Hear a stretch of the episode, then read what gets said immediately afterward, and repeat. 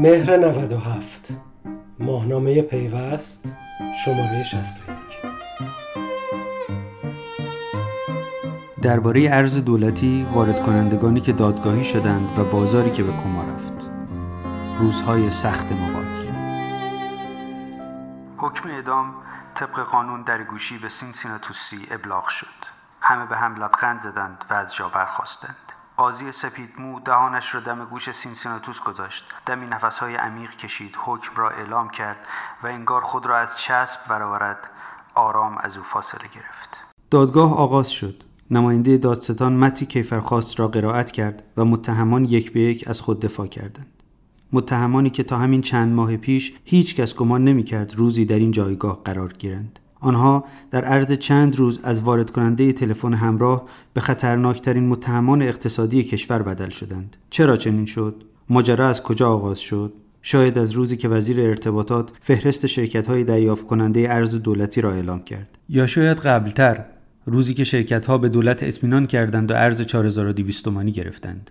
ماجرا از هر جا آغاز شد پایان خوشی نداشت. به خصوص برای آنها که در آشفت بازار اقتصادی تصمیم گرفتند راه صد ساله را یک شبه بروند. سراب 4200 سینسیناتوس گفت من قصد شکایت ندارم اما مایلم از شما سوال کنم آیا در به اصطلاح نظام به اصطلاح اموری که به اصطلاح دنیای شما از آنها تشکیل می شود حتی یک چیز هست که بتوان آن را تضمینی دانست برای اینکه شما به قول خودتان پایبند میمانید؟ حتی پیش از تعطیلات نوروز 97 هم بودند کارشناسانی که به دولت هشدار دادند. به زودی افسار دلار از دست خارج خواهد شد و نظرشان را در مهمترین جراید کشور منتشر کردند. اما مانند همیشه تاریخ دولت گوش شنوایی نداشت و شد آنچه که نباید می‌شد. در این میان واکنش دولت به افزایش روزانه قیمت دلار و سایر ارزها باز هم یک اشتباه محض بود. دلار دولتی یا آنطور که در میان عامه مردم جا افتاد دلار جهانگیری به بازار آمد. اولین روزهای تیر ماه بود که بازارهای تلفن همراه اعتراضات خود را به نوسانات نرخ ارز آغاز کردند و در همان روزها ناگهان وزیر ارتباطات و فناوری اطلاعات فهرست شرکتهایی را که ارز دولتی به آنها تخصیص یافته بود منتشر کرد.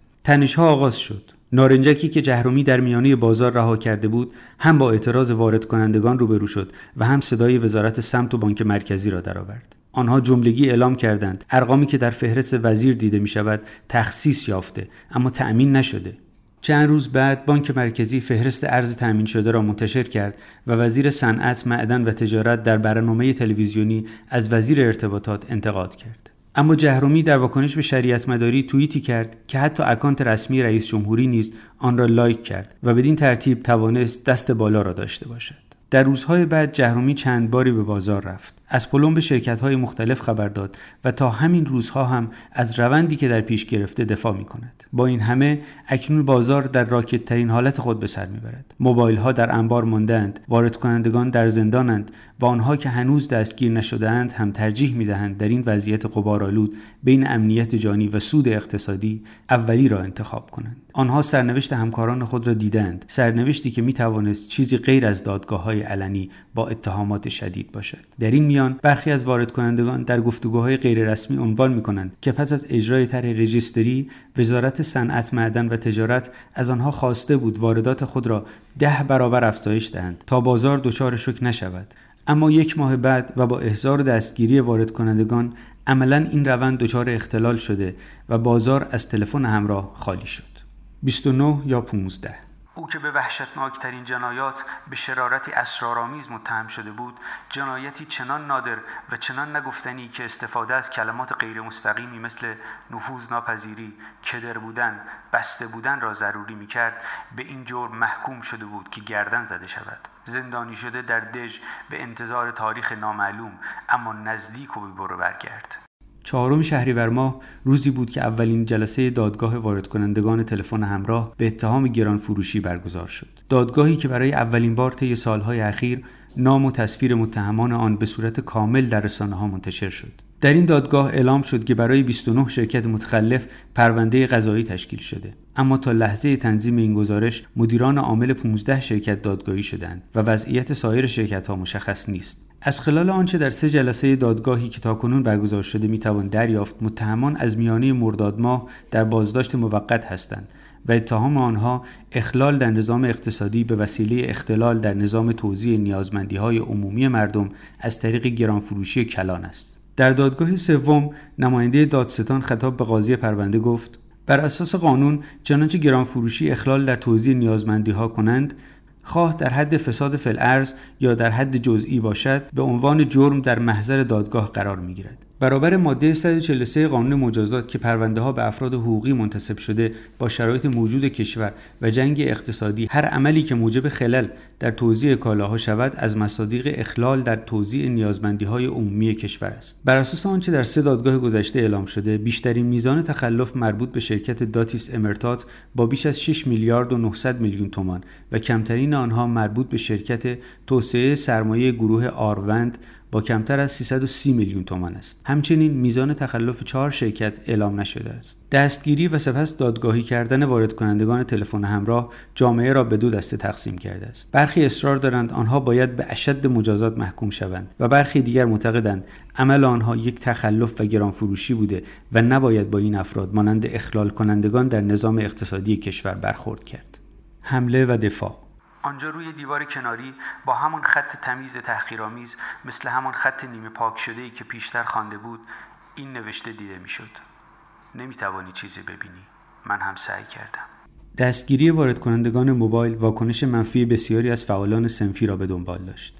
سازمان نظام سنفی رایانیه کشور در نامه‌ای به معاون اول قوه قضاییه خواستار تبدیل قرار بازداشت این افراد و آزادی آنها به قید وسیقه شد. در بخشی از نامه سازمان نصر آمده است میزان نیاز بازار بر اساس آمار سال گذشته در حدود دو میلیون یورو تقریبا ماهانه 167 میلیون یورو است که در پنج ماه گذشته فقط 122 میلیون یورو تامین ارز شده است. مشاهده می شود که سهم واردات تلفن همراه از کل واردات کمتر از یک درصد است. این نامه که در تاریخ چهارم شهریور ماه ارسال شده تاکنون بی پاسخ مانده است. از سوی دیگر محمد مهدی غفوریان رئیس کمیته تخصصی تلفن همراه کشور در گفتگو با خبرگزاری ایسنا خواستار عفو این متهمان شد و گفت کمیته تخصصی تلفن همراه کشور از دستگاه قضایی تقاضای رأفت اسلامی و عفو برای این وارد کنندگان را دارد. چرا که این عفو به تامین کالا که اصلی ترین نیاز مردم است کمک شایانی می کند فعالان صنعت فناوری اطلاعات و ارتباطات که با واردات کالاهای مختلف سر و کار دارند در ماههای اخیر مشکلات متعددی پیدا کردند. آنها می‌گویند برای دسترسی به ارز هم در داخل و هم خارج از کشور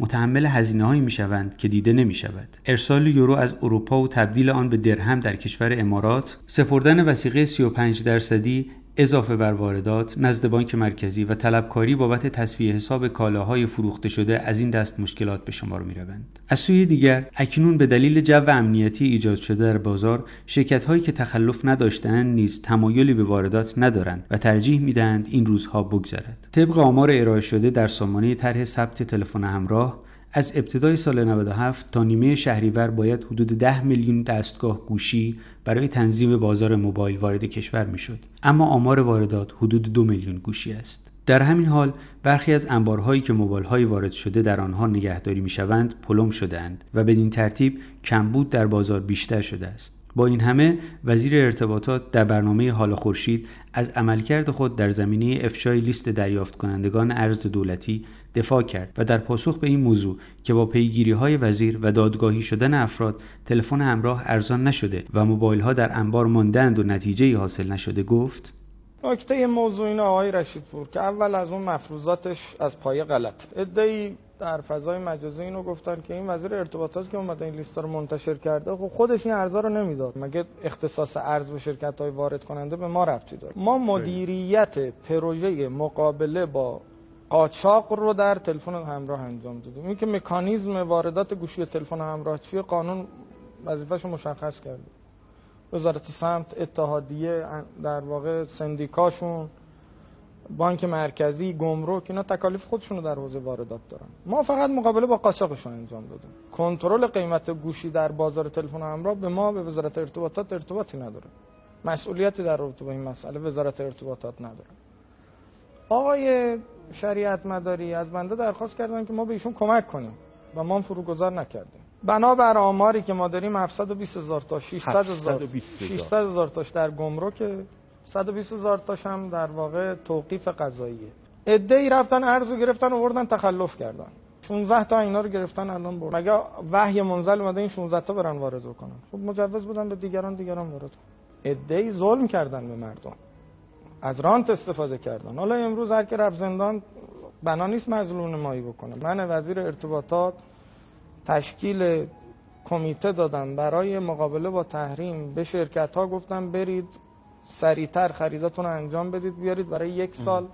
که معلوم نیست شرایط چیه که اگه توسعه‌تون دچار اشکال نشه. من نتونستم ارز بگیرم برای اپراتورها اینا چجوری رفتن ارز گرفتن برای واردات گوشی اپل؟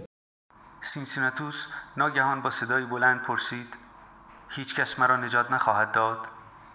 و روی تخت نشست و دستهایش را که دستهای یک گدا بود گشود تا نشان دهد که توهی دست است. مهر 97 ماهنامه پیوست شماره 61